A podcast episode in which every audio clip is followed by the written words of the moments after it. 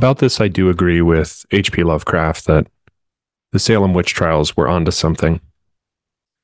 Lovecraft's native state of Rhode Island was called by one of the men involved in the Salem witch trials, Cotton Mather, the sewer of New England. The reason being that people would flee there, and specifically in the founding of Providence, they would go there and and made it what it was and called it what it was for reasons we'll look at today because they needed to get away. And very often they needed to get away from very legitimate things like the question of whether darkness was being practiced in Salem, Massachusetts. It's our custom today to mock things like the Salem witch trials to assume that they were crazed or crazy, and especially if the word puritanical holds all kinds of ahistorical and almost entirely negative connections for us, then we look at something like the Salem witch trials and we think they were crazy back then. There's no such thing as witches. There's no such thing as real pagans. People don't practice black magic. That's crazy. Lovecraft was not a Christian. He wasn't even close. He wasn't even a theist. Lovecraft was an atheist or something like it, because in his chief story about his home city of Providence, Rhode Island, he wrote The Curious Case of Charles Dexter Ward. And Dexter Ward is a young man like Lovecraft growing up in Rhode Island who conceives an incredible interest in the past and what's curious about the case is not that he's interested in the past. He is, in fact, specifically called time and again an antiquarian, not a historian. He just likes old things for being old, but that his interest in the past becomes indeed morbid. As he learns specifically about an ancestor on his mother's side named Joseph Curwen, who came to Providence in 1692, just in time to avoid being prosecuted for the Salem witch trials. I want to read, just to start out today, a little bit from the curious case of Charles Dexter Ward so that you have a sense of how this sounds. And we'll put a link to it in the show notes if you've never read the book before. It's very interesting. And he's describing what it is that Mr. Ward does as he's walking around Providence in the time around World War One and the early 1920s. His walks were always adventures in antiquity, during which he managed to recapture from the myriad relics of a glamorous old city a vivid and connected picture of the centuries before. His home was a great Georgian mansion atop the well nigh precipitous hill that rises just east of the river, and from the rear windows of its rambling wings he could look dizzily out over all the clustered spires, domes, roofs, and skyscraper summits of the lower town to the purple hills of the countryside beyond. Here he was born, and from the lovely classic porch of the double bayed brick facade, his nurse had first wheeled him in his carriage. Past the little white farmhouse of 200 years before that, the town had long ago overtaken, and on toward the stately colleges along this shady, sumptuous street, whose old square brick mansions and smaller wooden houses with narrow, heavy columned Doric porches dreamed solid and exclusive amid their generous, yards and gardens. And he's describing the part of town that Lovecraft and Lovecraft's family on both sides were also from, a part of town that was becoming increasingly distinct from a different part. And here is Ward going into other places.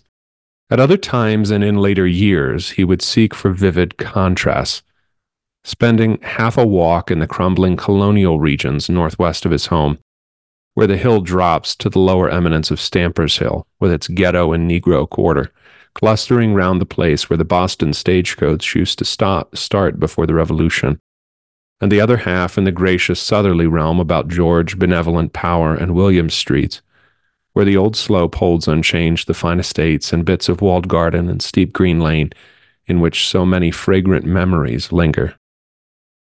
These rambles, together with the diligent studies which accompanied them, certainly account for a large amount of the antiquarian lore which at last crowded the modern world from Charles Ward's mind, and illustrate the mental soil upon which fell, in that fateful winter of 1919 to 20, the seeds that came to such strange and terrible fruition. Charles Ward is haunted by the past. And this becomes, in his case, eventually rather literal. But let's think about why it is that horror was the way that Lovecraft described his own city, a city that he loved enough to produce not only that writing, but also all the letters where it's revealed that he knows absolutely everything there is to know about Providence. How could you look back in horror? A couple different ways to think about the past as a place of horror because, like a lot of other things that we'll say about Providence today in today's show, you'll find that this resembles the modern world much, much more than anything that I talked about in talking about Boston. And that doesn't mean that the hopeful note on which we ended in the last show is somehow fake. There's always a way to look at the future in which you rely on, we could say, providence, rather than relying on oneself, a way in which the future opens up instead of being closed down. And when you look at the future that way, you also look at the past in a different way because it doesn't need to have been perfect or to return altogether the way that the spirit of the warlock Joseph Curwen returns through his descendant Charles Ward in Lovecraft's story, and then wreaks all manner of havoc, beginning with an escape from an asylum. What's a lot more familiar about how Lovecraft describes the past, and Lovecraft is much better known to modern Americans, partly through TV adaptations and film, than anyone like Cotton Mather or even Lovecraft's own model for how he was writing about the past from Boston's Athenian period, Nathaniel Hawthorne's writings, especially The House of the Seven Gables. Why would you look back in horror? A couple different ways to think about this, a way that so many people think about the past, that it was horrible, that it was terrifying, that it was dark. The first of those ways is to see the past as a time that is itself dead and because it's dead, any way in which it continues to endure or might even come back, that is, that you would bring something from the past back and now it would exist. If you think the past is dead already in whatever form, whether it's a custom or it's a, a way of acting or a way of relating to each other or a way of organizing your society, if you think the past is dead, then of course there's something sick about bringing dead, trying to bring dead things back to life. There's something very weird about that. And as Ward's interest in the past develops, because the past is understood as dead, as gone, well, then what he's doing is something like what Frankenstein tried to do. Remember, Frankenstein's monster is a cobbling together of formerly dead parts then, through the ingenuity of the scientist, that's Frankenstein, he brings those parts back together. And what Ward is doing with a sort of mystical New England twist, not a scientific twist, but horror and science fiction sit right next to each other here. He's trying to bring the dead back to life. It's in its own way and without engaging New Orleans, which we will, or Haiti, which we'll talk about when we talk about New Orleans, it is a kind of New England version of zombies, except it involves possession and paganism, the opposite of Calvinism. There's also something strange here about the past because it was so glorious in Ward's thinking and also in Lovecraft's that it almost couldn't exist anymore. And this was reflected not just in Ward, but in Lovecraft himself, who was such a peculiar man and, and tried so strongly to present himself as an 18th century rationalistic Englishman, as if instead of having an opinion or, or any kind of useful thought about what was going on today, Lovecraft instead thought that he would position himself down to the level of not spelling things in accord with normal American spelling after Noah Webster's dictionary. but instead that he would spell things the way that Americans had spelled them in the 18th century, the way that the British largely still do. A story perhaps apocryphal, but at least connecting today's place with our place from last time with Boston or the Boston area, certainly its hinterlands, is that reportedly, when Lovecraft went to see the battlefields of Lexington and Concord. He saw the Minuteman statue. And I, and I know that you know it because if you've ever seen anything like statue for the National Guard, you've seen the Minuteman, even if you've never been there to see him. Lovecraft walked up to the Minuteman statue and and shouted. Of course, this is you know normal behavior in a in a public place. He shouted, "God save the king," because that kind of a past was was gone, right? A past that was inhabited not only by Lovecraft's ancestors, but inhabited under completely different circumstances. That was a past that was so gone and so glorious that everything about the present could really only be mourned. And and in that attitude, I find Lovecraft not necessarily my sympathetic myself, but I find him extremely recognizable because I think I meet people all the time who think about the past that way. It's gone. It was so wonderful. Nothing like that could ever happen again. So, ironically, in that fullness of imagination about the past, there's also a shrinking of an imagination about the present and the future because the past is so wonderful that you could never and, and you would never bring it into the present, so glorious as it had been. There's also what's happening with modern life. And you'll notice that although there's really particular detail about street names, especially colonial street names, and there's really particular detail about Ward's own and just what I just what I read to you, let alone the rest of this this short novel.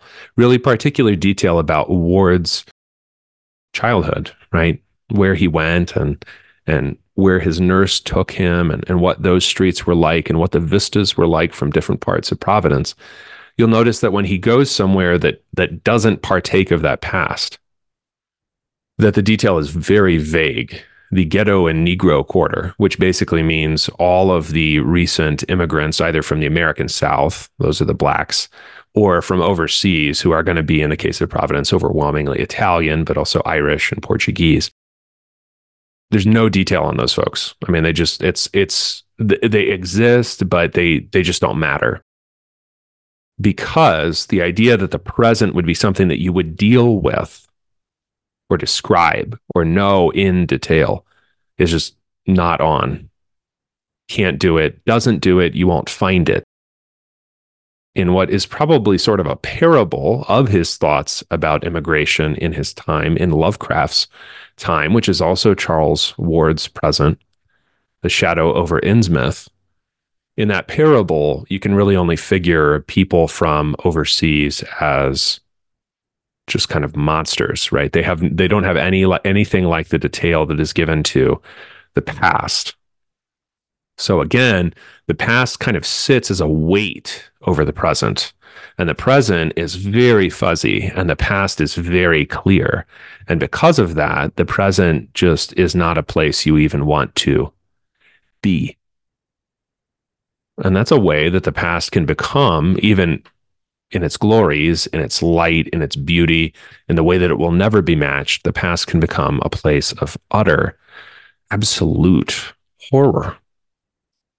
And this is where you want to begin to think about horror as a really defining genre for Americans. And there are different reasons for that that we could talk about. But in today's terms, I want to talk about horror not as a kind of as a form of entertainment, because I don't really think it's accidental that somebody that thinks about the past the, the, way Lovecraft did, or who came up in a city where the past was so drastically different from the present, which is not just a description of Providence, Rhode Island, from colonial times to today. It's a description of all, almost everywhere in America from 100 years ago to today. Drastically different, totally different people, totally different things, totally different occupations. So this is a problem we kind of all have. We're using Providence, Rhode Island today as an exemplar for this because in its way, it's much more modern than the city, at least in its founding, much more modern than the city we described last time. Because here horror is not a matter of entertainment like you you watch the movie and you're scared and that was fun and now you go back to regular life. Horror here is a diagnosis of what it is like to live either among zombies, things gone, or among things present you don't even have words for. You don't understand those people. You don't even understand, maybe literally, the language that they speak. And if you go far enough back in the past, which happens at the very end of this story of the case of Charles Dexter Ward, if you go far enough back in the past, you'll find that in Lovecraft, who's ostensibly an atheist universe, there are the elder gods or the old ones who are inexpressibly terrible, but have been called on throughout New England's history, including in the life of Joseph Curwen, first in Salem, Massachusetts, and then later in Providence, Rhode Island, and now in Lovecraft's present in the late 1920s. Now, here today in Providence, Rhode Island, they haunt us because the past is the site of horror. So if it comes into the present, strange and vague as the present might be, if the, if the past shows up, we're all going to be terrified. And in fact, what you can find is that this is a story then mostly, it's a story mostly of possession. So that then this city, as well as places and people for whom the past is a, not a source of pride or a source of useful information or a source of lessons or a source of delight, and the lessons and the delight kind of sum up what history is for if you're Herodotus. But the past is instead a source of potential possession. It's where demons come from to possess you and then force you out to live among the tombs, which is where Charles Ward ends up like the Gadarene demoniac in the Gospels. Now, the past does have horrors that we often don't even know. It's it's not even that we forgot them; we just don't know that they occurred Southerners will generally know, and some Yankees will remember that Atlanta was burned during the Civil War. Very, very few people know that Providence, Rhode Island doesn't have that many buildings as old as perhaps it should. It was founded in 1636, but its oldest buildings date to the very late 17th century. And that's because, not just because, the early settlers who came there with Roger Williams, whose story we'll tell in a minute, that they built in wood and, and wood falls down and it rots in the humid atmosphere of New England. It, that's all true. But it's because in 1675, Providence was burned to the ground in what is now called King Philip's War, but is just called, if you go back in these kinds of records, and I'm sure someone like Charles Ward and certainly Howard Phillips Lovecraft knew this. Back in the records, they just call it the Indian War there were others before it and there were others after it, but they call this one the Indian War because it's the decisive one. Now, Providence was founded in a very unusual way, and we want to tell both the English side of this and the Indian side of it because the reason, partly, that what happened in 1675 was called the Indian War was because it it stopped this dynamic that had existed from the beginning we said last time it, it, might be helpful to you if when you think about any part of a frontier, you think about the Englishmen in this case, or the, or the Spanish in the history of Mexico, or the French in the history of Quebec, or whatever. If you think of them, at least initially, before they gain great power, as just another tribe. And among those tribes, they succeed or they fail or they're pushed back or whatever the case may be.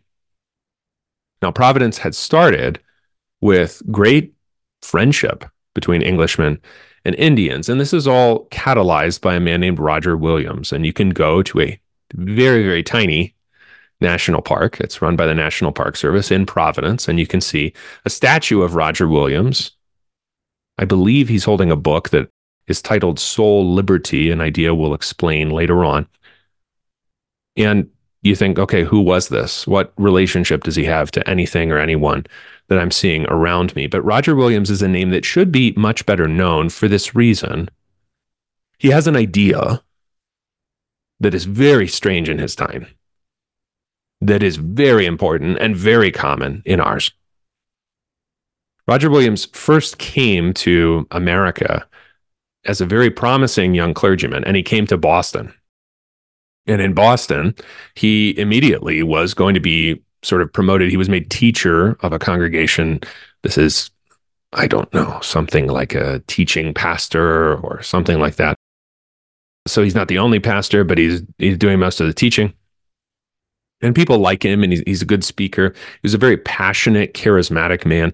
But the problem that he had, not so much in himself as with other people, the problem that he had was that he did not believe that the way Boston was set up was legitimate according to the Bible. You know, he thought, you know, in the Bible, the magistrate and the clergyman don't have anything to do with each other. Right? The clergyman preaches the gospel, the magistrate does his thing and the clergyman doesn't, you know, he can't make anybody believe. So so they shouldn't here in in this New England, they shouldn't here either have anything to do with each other. Right? That that was that was his thinking. Now, in 1636, that is a really strange idea. And in fact, he got to America in 1630, and, and it was strange then too, six years earlier. So he's got some problems. They they can't really bring him on full time. Therefore, in this congregation, because of these strange ideas, he's admonished by different people. You know, you, you really need to rethink this. It's you know, it, it it's not really true. The the state actually does need to protect the church and and the magistrates should uphold God's law. Okay, so he goes up to a place you've heard of before, but not because of Roger Williams, but because of witches, whether you believe they're real or not. He goes up to Salem, Massachusetts, 1631, 1632. And he keeps going with the same stuff. He's actually even more popular in Salem than he was in Boston. So this is kind of a problem. Because now there's going to be a congregation that basically wants to, we would say in today's parlance, call him and make him their their pastor as their as their older pastor there in that church in Salem retires or I, maybe he went away I can't recall exactly. But they want to make Roger Williams the guy right? Well here's the difficulty. He he hasn't changed his mind. And he's he's really good at talking. And so you know people believe him when when he talks well, we can't have that. So the authorities in Boston notify those in Salem that there will be consequences for their fellowship status. And remember, this also has to do not just with, you know, your church is not in our denomination anymore. This is also their relationship to the state, their relationship to defense, their relationship to commerce is connected to the relationship to this covenant and the way in which the churches walk together, right? It's just as an aside, this is one reason I find the idea that Americans are categorically individualists to just be nuts. Maybe that's true in your atomized suburb today. It certainly was not true then. okay. Congregations are writing to each other about what the problem is, and they say, you got to fix this, or there are going to be even bigger problems. All this means that Roger Williams cannot make a living as a clergyman anywhere in the Massachusetts Bay Company or their colony. So he's going to stop by Plymouth, so going south and east into into that territory. And those guys are a little more radical, but guess what? Even though they're separated from the Church of England, they still think that the church and the state need to be harmonized in a way that Roger believes is biblically illegitimate. So, still can't get a job doing what he is trained to do, even in the Plymouth colony. So, what he begins to do in the mid 1630s, leading up to 1636, leading up to the founding in that year of Providence, is that he begins to trade with the Indians. And he has an approach that is very amenable to them. And we're talking about different tribes in these different places, not the same tribes. And the Plymouth colony is up by Salem, as near Boston, as certainly by where Providence is going to go. Providence being dominated by a tribe, that area called the Narragansett. He's trading with these various people. They all speak a sort of related, you could say dialects, you could say languages. He calls it the language of America. It's it's an Algonquin language. That's the language family related to the folks up and down the coast here, running all the way down into North Carolina. But New England has its own version, and it's the reason that a lot of Indian named places in New England sound familiar. You know, Pawtucket can sort of sound like Connecticut, can sort of sound like Niantic, right? And he learns this language And he writes a really fascinating book called A Key into the Language of America because he learns this language, he becomes fluent, and he especially takes up with a chief and with his, I believe it's his grandson. The chief is called Canonicus by the English, and this the grandson is called Miantonomi. And they they take up with each other, they like each other, they get along with each other. They do not have an adversarial relationship with each other, such as many tribes had with the English. And Williams is on his own in these journeys. And as he comes back, he realizes, okay, nothing is really going to happen for me anywhere else.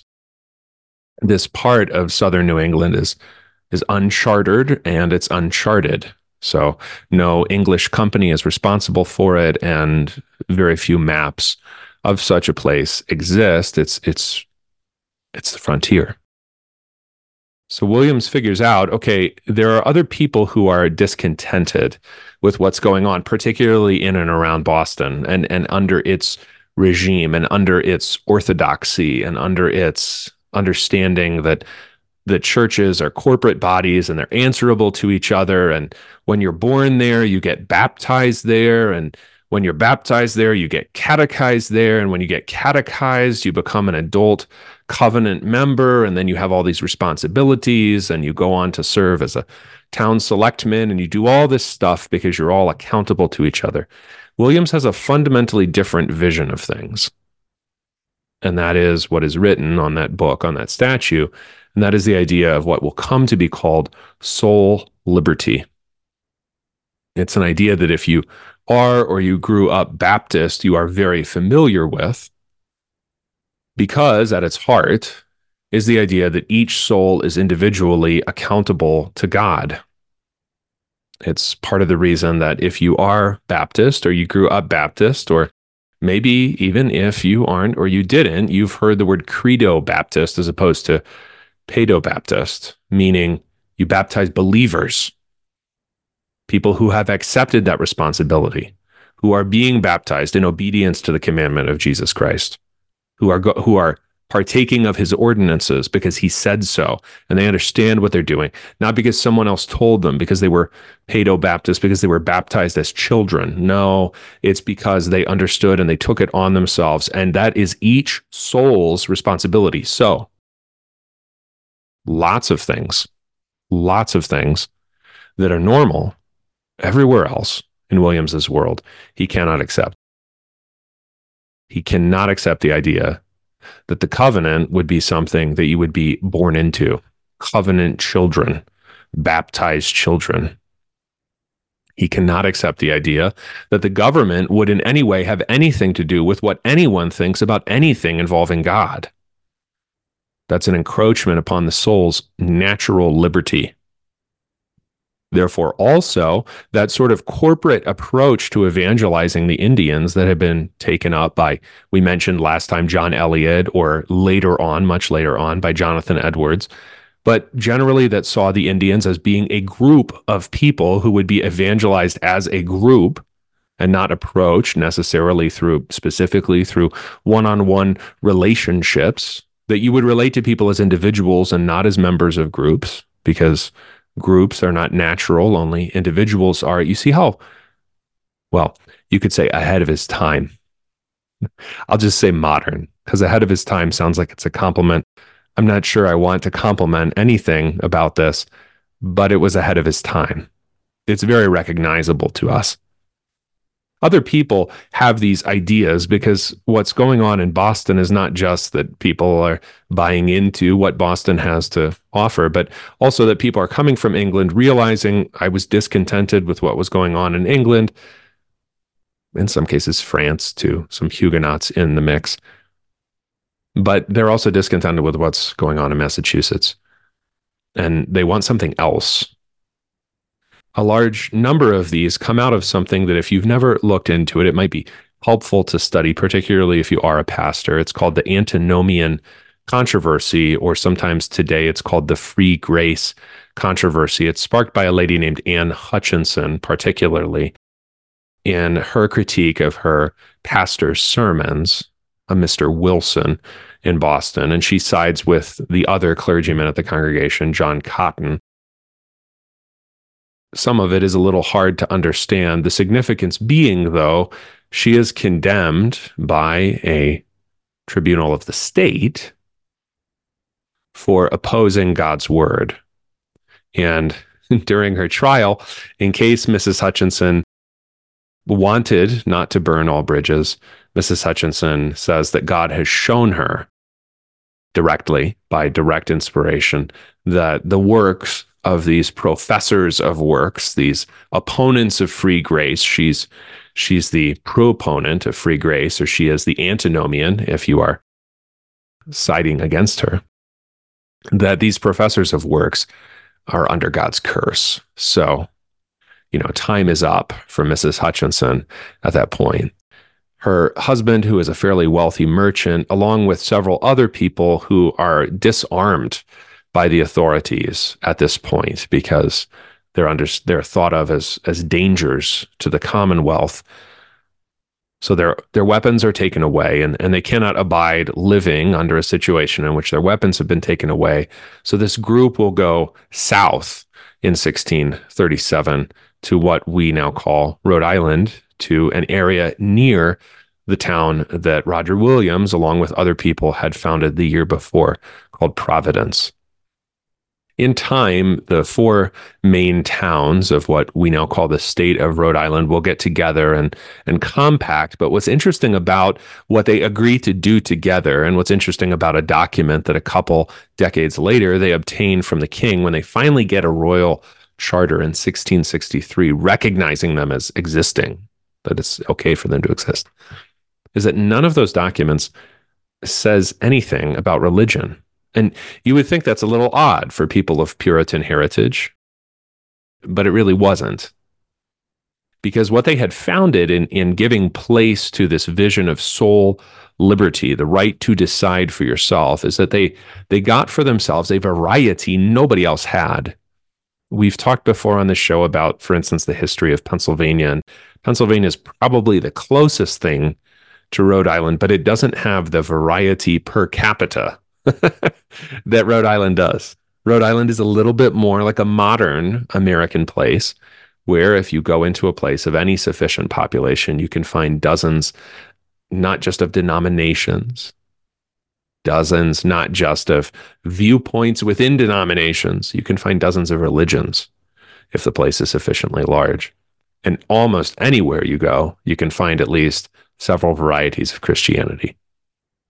How did Rhode Island get that many different kinds of people? Because in order to be there, you didn't have to believe anything particularly at all. I want to go through some of the groups because I think it's fascinating the way that whether you think it's horrible, a matter of horror or not, were there that so much resembles today. You, of course, had what were called at that time in England independents, what we would now call congregationalists, what was, in fact, essentially the state form of religion in all the rest of New England. So the Hutchinsons didn't come down to Rhode Island and start something totally new they started a, a free grace version of what they were already familiar with, but not at all connected to Boston, not at all connected to Hartford or New Haven or any of the other Boston like colonies, not networked there, but instead pointed toward the sea, in fact. And we'll talk about what everyone had in common. The thing that really prevails in Rhode Island is, of course, what Roger Williams sets out to prevail. And this was largely gone by Lovecraft's birth in the late 19th century. But what's what Roger Williams became in time was a Baptist. In fact, the mother church of all Baptist churches in America is still there in Providence, Rhode Island. In fact, called the First Baptist Church in America. That's its name. okay. That's not just a, a, title or a moniker. That's its name. The First Baptist Church in America. So you might have a First Baptist church in your town. It's not the First Baptist church in America. That's just the one in Providence, Rhode Island. And they would, at that time, have been, in the whole scheme of things, relatively Calvinistic, relatively Reformed Baptists, although, of course, the London Confession of Faith doesn't exist in 1636. But in addition to that, Rhode Island would also produce all kinds of Baptists, including a kind to which my own family is rather strangely and deeply connected, called the Seventh day Baptists. Eventually, in time, through the craziness of the English Civil War, you would get Baptists in London, particularly in England, who came to believe that the Sabbath was to be kept on Saturdays. Okay, that's why they're Seventh day Baptists, who are in all other respects, you might think normal Baptists, such as it is, even though I'm trying to stress Baptists are really, really, really strange in America at this time and they're going to come over and evangelize, as it were, the Baptists in Providence, and particularly in what was a much bigger and more important city to start with, certainly throughout colonial times, and that is Newport, Rhode Island. And out of that, Seventh Day Baptist congregations will will spread. So you have all different kinds of Baptists throughout Rhode Island. In addition to that, you're also going to get some stranger things. You're going to get Quakers who are illegal in the rest of New England. And part of the reason that Cotton Mather called Rhode Island the sewer of New England, it's also because you have a group that are called really loosely in England the Familists or the family of love, or sometimes called after their leader in Rhode Island, the Gortonites, for Samuel Gorton, the guy that led them down there. The significance of them is very interesting because they're an example almost of what you would describe as non denominational. Christianity, meaning each individual church has no connection to any other congregation. A form of organization completely foreign even to what are called congregationalists, who are always in practice, as Baptists would be, associated with each other and in communication, not only with churches in America, but also back home in England. What's interesting about all of that is that it is not only legal from the first and then approved by royal charter in 1663, it also produces, very interestingly, an indifference to religion that is also somewhat unprecedented anywhere else. In that Rhode Island, unlike even Pennsylvania, which had a test for political office that required affirmation, for example, of the Trinity, something that the family of love, something that even some Quakers, something certainly that a group that would come to be fairly large, especially in Newport, Rhode Island, uh, which is Jews, especially coming up from Brazil. Even Pennsylvania had a had a Trinitarian test for office in time. Rhode Island never had anything like that. So in that way, Rhode Island resembles modern America in a way that no other colony does.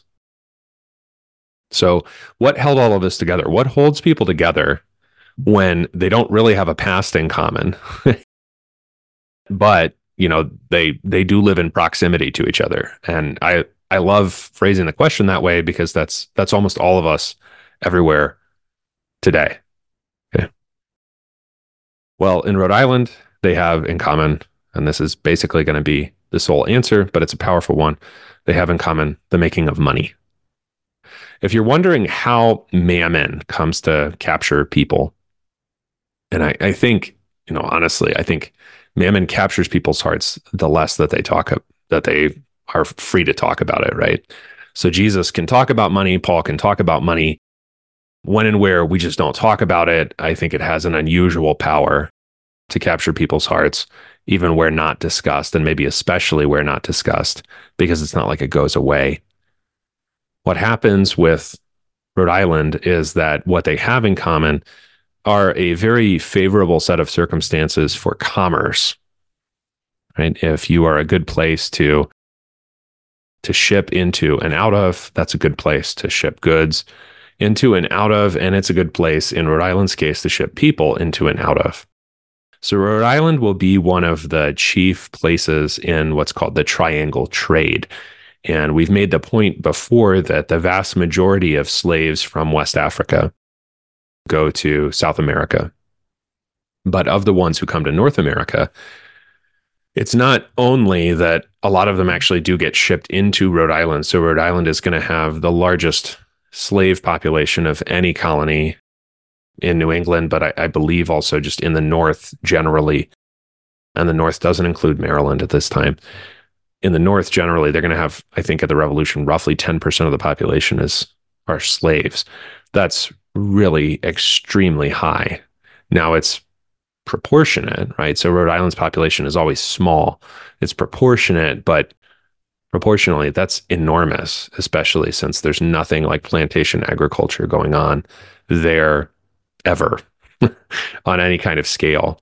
And the vast majority of the slaves are going to be in the cities in Newport and in Providence, particularly, because Rhode Island will be one of the, not a, maybe a stop, but certainly a place where people who are involved in the trade, wherever the ships do land, when they come to North America, it's going to be a place where people live, particularly in Providence and in Newport, who are making money off that triangle trade. And what that means is that sugar is going to be shipped along often with slaves to North America from the Caribbean. That sugar will be made into rum in the Caribbean as well as in America. Rum is kind of the standard colonial drink in a way that whiskey is not. Whiskey is really only standard eventually in the back country. And Rhode Island has what are called swamp Yankees. We would call them like rednecks, but it doesn't exactly, it's not big enough to have a backcountry in that sense to be far enough away. You'd want to make whiskey mostly. Rum is the major drink that's going to be brought in and out. Slaves are going to be brought in and out. And then things like rum are going to be shipped to West Africa and traded for slaves, and the slaves will be brought to the Caribbean, and then the sugar will be brought from the Caribbean to North America. That's the basics of the triangle. There's more going on. Obviously, there's more being shipped, but those are the basics.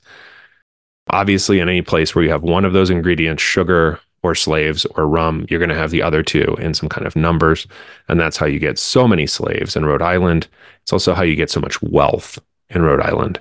So if you go learn anything about the American Revolution, for example, you'll find that Rhode Island plays a really outsized role in people's thinking and the number of generals that came from Rhode Island, and as well as obviously also admirals or, or famous ships captains, because it is tremendously wealthy per capita. And that's really because of that triangle trade. Ultimately, it's because of the most valuable thing in that triangle trade, which is slavery. There's a great irony here obviously, a huge irony that this is a place that people originally come to be inordinately, I mean, free in a way nobody else is free. right? You can come as an individual and you can think whatever you want. You can't do whatever you want. Um, and a lot of the forms of government, at least originally, look a lot like other places in New England. That's a function of the predominant group who are also English Puritans, at least in a way, but you you're free to do almost anything you want. Ironically, that's going to wind up not only with forms of social organization or religious groups that don't exist anywhere else, just kind of a, a zoo, a human zoo, but it's also going to wind up with a lot more slaves than you would think have any reason to be there whatsoever. So I want to describe in a way that I think will be recognizable in a couple different particulars. I want to describe early Providence in three different ways under this idea that in being indifferent to how a person thinks about God, and then that having that reflected not only in what he's free to do, but also in how the state is organized and has nothing to do with religion, specifically speaking how that actually plays out because I think we'll find that the past is it, I don't I don't think it's dead at all. I think different versions of the past are more or less alive and that this version is really alive. So a couple different ways. So indifference to somebody else's religious ideas does not in fact lead to the acknowledgement of providence. And this is this is an enormous irony because the reason that Williams names the place Providence is because he says nothing but God's providence could have brought me here. Enabled me to survive, enabled me to live here, enabled me to not be killed for my religious convictions before now. Ironically, the soul that is free not to acknowledge God may actually just wind up being irreligious. So if something that, you know, I, I say I have ironically in common here with H.P. Lovecraft is that we both have ancestors involved in starting Providence, antinomians specifically, is that regardless of whether I agree with them on soul liberty, I at least agree with them in worshiping the Christian God, and he did not. Because when the soul is free to be detached, even somebody with a deep antiquarian interest in his ancestors, such as Lovecraft had, minute knowledge of people that I will never possess, he did not feel that he needed to follow them in worshiping the God whom they felt they needed to be utterly free to worship. Boston was too constricting, Plymouth too constricting. They had to come to Providence to worship God in a way suitable to their conscience, which could not be forced. Well, if it can't be forced, it doesn't even have to be forced to worship God. So it's a good way to get yourself into a certain proportion of the population being openly atheistic is to make it thinkable possible, livable, doable for people not to acknowledge God at all, not even in the vague way that the state of Colorado still has. Its state model is nothing without the deity, nil sine numine, right there on the state seal. I'm not sure what it has to do with anything day to day, but it's still there on the seal. Rhode Island has an anchor, which is the picture of hope a very Christian picture from the letter to the Hebrews right there on its seal. But Lovecraft didn't believe in any of this stuff. I don't think it's strange then that, especially if your ancestors were so drastically different from you and having this strict Christian profession of, if you have Rhode Island ancestors at all, probably a wide variety of kinds, that the past would seem like a horror. And it would seem like a place where somebody like Lovecraft at least in Boston, wouldn't even have been able to exist. But that indifference to one's religious opinions also produces an indifference to the acknowledgement, really ironically, of providence. In addition to that, it doesn't actually produce saying that, you know, you're free to believe whatever you want. It doesn't actually produce friendship, comity among people who should be friendly uh, or brotherly. There's a really interesting story here about the founding of the Ivy League University that's in Rhode Island, that's in Providence, which is Brown University, named for a family that was particularly prominent in the city. Three Baptists, all raised Baptists, three Baptist brothers, one Quaker brother, Moses Brown, has his own Quaker school there in Providence now. Is that what they thought? Okay, we have all these other colleges being founded. Princeton has been founded now. Yale has been founded. Of course, Harvard has been around for more than a century at this time. We need our own thing here in Rhode Island because we're wealthy, we're important, but it, it's kind of like we're being held back. We don't have our own thing. And so, in a very Providence kind of a way, originally they start out, they say, oh, we're going to have one that it's not going to be sectarian and there will even be claims that Brown, and I think this is on their website, I think I saw it, uh, that they're the first college where you didn't have to have a religious test to get in. Again, this is where Rhode Island is kind of beyond Pennsylvania in the liberty afforded. It's not quite true. It's not, not exactly true yeah, there's no necessarily religious test to get in, but there are religious class. There's basically the expectation you're going to be some kind of Christian. And they actually wanted it to be governed in that kind of ecumenical or non denominational Christian way, that you wouldn't be able to present a particular kind of Christian theology in the theology classes or whatever it might be. They were trying to do this, right? Um, and in fact, a large part of the impetus for this comes from a Congregationalist pastor, Ezra Stiles, who was in Newport. But just because you're supposed to be indifferent to these differences doesn't mean that people, in fact, are. You're, you're supposed to have some sort of pan Protestant thing or whatever you're trying to do. It doesn't mean that people just give up on what they think. Because what happened was that the Baptists, who were had the most numbers, Okay.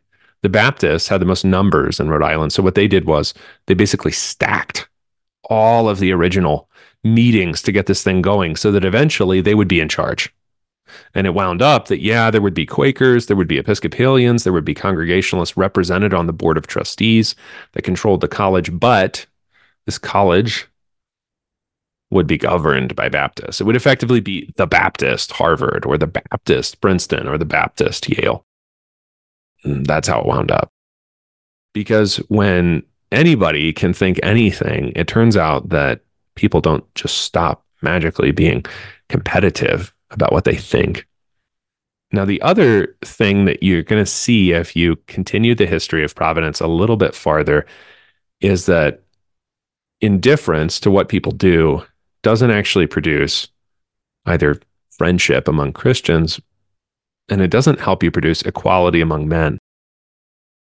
I've mentioned before how wealthy Providence was, especially in its founding, but I haven't mentioned how much that continued being the case, how eventually Newport, Rhode Island became a resort for very, very wealthy Southern planters before the Civil War. And then after the Civil War, and this is what you can see mostly if you go visit Newport today, are the beautiful homes, the mansions built by the Gilded Age wealthy aristocracy after the Civil War.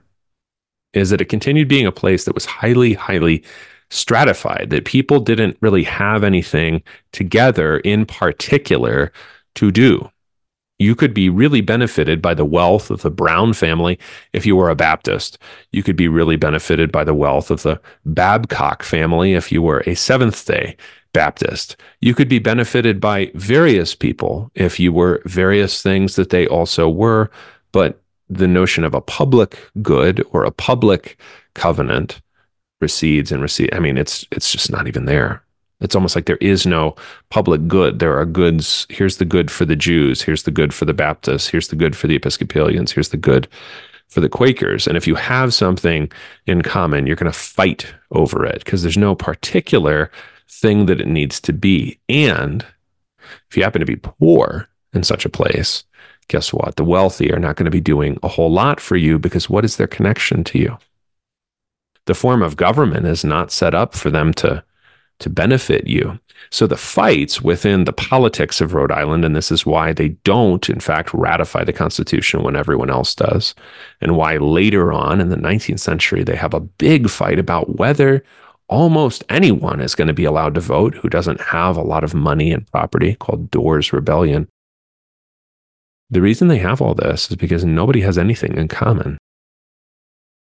I guess you're free, but you don't have a lot in common with, with anybody. If you do have something in common with anybody else, it's just a, a function of sheer demographics. So, a lot of what I've described today doesn't look recognizable if you go to Providence today because Providence has changed. The people that Lovecraft described as living in the ghetto are, in fact, the vast majority population of the state of Rhode Island today. Rhode Island is the most Italian state in the Union, and it has really large uh, populations also from the former Portuguese Empire. So, Portugal itself, but also Brazil and Cape Verde, Lusophone populations, Portuguese speaking populations. It's got a lot of different folks, right? Very few people carrying on some sort of colonial uh, dissident Yankee heritage a la Howard Phillips Lovecraft. And that's because, in a way very recognizable to us, in a society governed largely by commerce, I mean, functionally, that's why people are where they are. That's why they move where they move. They're willing to move for a job. Governed largely by commerce, and then politically governed, at least ostensibly, by sheer demographic weight who votes for what and how many votes are there in that group of people. There's no particular form that anything has to have. And if you have no particular religious commitments, and in time, Boston itself would become like this too. That's why Providence is younger but it's a lot. I mean, it's a little younger, right? Providence is younger, but it's a lot more recognizable than what we described last time.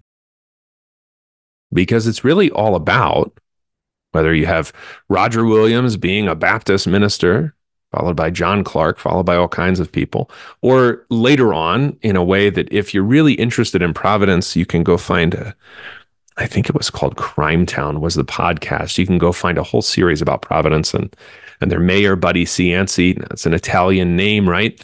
But he was also one of the first to approve of same-sex unions or, or civil unions, which came to Rhode Island before they came to many other places in the Union, uh, before we all had to approve of such things by law, right? It's because in such a place that can change really rapidly, there's no specific form anything has to have because everybody's united. Yeah, it's commerce. Yeah, it's voting, I guess, right? But fundamentally, it's about freedom from, or what we could call negative freedom soul liberty. You could present it in all kinds of positive ways, I guess, if you wanted to. I, I can't do that in earnest. I'm not performing here on this podcast. I actually mean what I say. To me, it just looks so, it just, it's negative. I don't have to believe what my parents believed. I don't have to do what I was told to do. I don't have to honor past generations at all. Particularly, I, I can do what I want I can determine my own self. And if Williams did that in ways that are fairly recognizable to us today, others didn't. Others did very odd things. And and Lovecraft knew that. And I think he put it he put that figure of Joseph Curwen in there to show you, look, when when you can do whatever you want, people don't just do things that you find sympathetic or interesting or something. And maybe if Roger Williams were a Lutheran, many of the listeners would say, What's the problem with Roger Williams? But maybe a lot of the people that founded our church also were looking for freedom from, right? And they thought that that would mean freedom for. And they thought freedom from is the greatest. Let's let's get everybody and all ancient attachments out of the way. And then we can be what we really want to be, what we've determined to be. Freedom from. Here's the thing about freedom from it has incredible power in your own generation. It doesn't have any power in the past necessarily because what you want to be free from may be something that in the past nobody thought was a problem. But at your time, it has incredible power, the same way that your desire to differentiate yourself from your parents has really enormous power when you're 16 years old, that it doesn't when you're 56 years old. And you probably wish that your parents were so much like you that they were still alive and around to be with you at that age if they're already gone. But when you were 16, the freedom from them had incredible power. Negative freedom always has incredible power at the present, especially when we feel it as restraint. Somebody illegitimately restraining us from being what we should be or being what we want to be, or even just being able to think about what we want to be and I mean that talking about everything from what we want to be in relationship to God all the way down to the smallest details. Freedom from this negative freedom has incredible power in the present. It doesn't have a lot of power and it becomes very impoverished for the future. Because the thing about the future is that if you're trying to endure at all. I mean, if you're just completely nihilistic and, and the future doesn't matter and you don't care and you're you're child free, especially so you don't have to worry about the future, you've chosen that, whatever, right? Then what I'm gonna say doesn't doesn't matter. If you think about the future in a way where you would want to build something, build a legacy that would endure, build something where Rhode Island would not just be Baptist. Today, it would be Baptist in 300 years in it. Then you kind of have to have something a little bit more than negative freedom to offer. The idea that what you have to offer is you can do whatever you want. That's appealing to almost anybody at least once. And and for some people it's appealing all the time. The problem is it doesn't really have a lot to do with the future. And what's interesting is that it, if you want to talk about individualism, okay, whatever whatever that means, you'd have to locate its appeal not in some specific specific religious heritage. Because in the case of providence or rhode island more broadly you, you find it in almost everybody. I mean everybody is into this. That that freedom from that capacity to decide what you want to do means that you really cannot build a legacy. Nothing is going to endure except the witness that you you you chose your own way. Like your kids could do that too. Your grandkids could do that too. They could choose for you not even to have great grandkids. They could choose. It turns out that's appealing to everybody. Maybe it's horrible, but it's appealing to everybody because it's not just Roger Williams or Anne Hutchinson or Samuel Gorton who chose that. Later on, it was their descendant, Howard Phillips Lovecraft, who chose not to believe in God, even though all his ancestors did in some fashion. And he was obsessed with them, but not with the God they worship. But Buddy Cianci chose the same thing and and on and on and on. This is appealing to lots of people. This isn't, it can't be located in one specific historical influence other than to say that the reason that what we've described today looks familiar is because whether you love it or whether you hate it, it is who we have become. What do you think of when you hear the word college? Expensive? Liberal? Woke? Imagine a college that is affordable, a college that is unapologetically conservative and Lutheran, a college that won't take a dime of federal funding, a college that teaches the best of our Western heritage, a college where students grow in the Christian faith instead of leaving it behind. This is Luther Classical College, a college by Lutherans and for Lutherans. Visit our website, lutherclassical.org, subscribe, become a patron, and join the thousands who are making Luther Classical College a reality. North Idaho is home to beautiful mountains and scenic lakes, small town tranquility, civil freedom, and the faithful Lutheran parish of Blessed Sacrament Lutheran Church, located in Hayden, Idaho, near Coeur d'Alene. Blessed Sacrament Lutheran Church is a proud sponsor of A Brief History of Power. If you like what you hear on Brief History, then you will love Blessed Sacrament where the Lord's word is faithfully preached, and Christ's body and blood are administered at every divine service. Whether you are visiting Idaho or considering moving to Idaho, wouldn't it be nice? Please join the saints of Blessed Sacrament Lutheran Church for the Mass and Augsburg Academy Bible study. Directions, service times, and much more information about this confessional liturgical parish may be found at blessedsacramentlutheranchurch.com.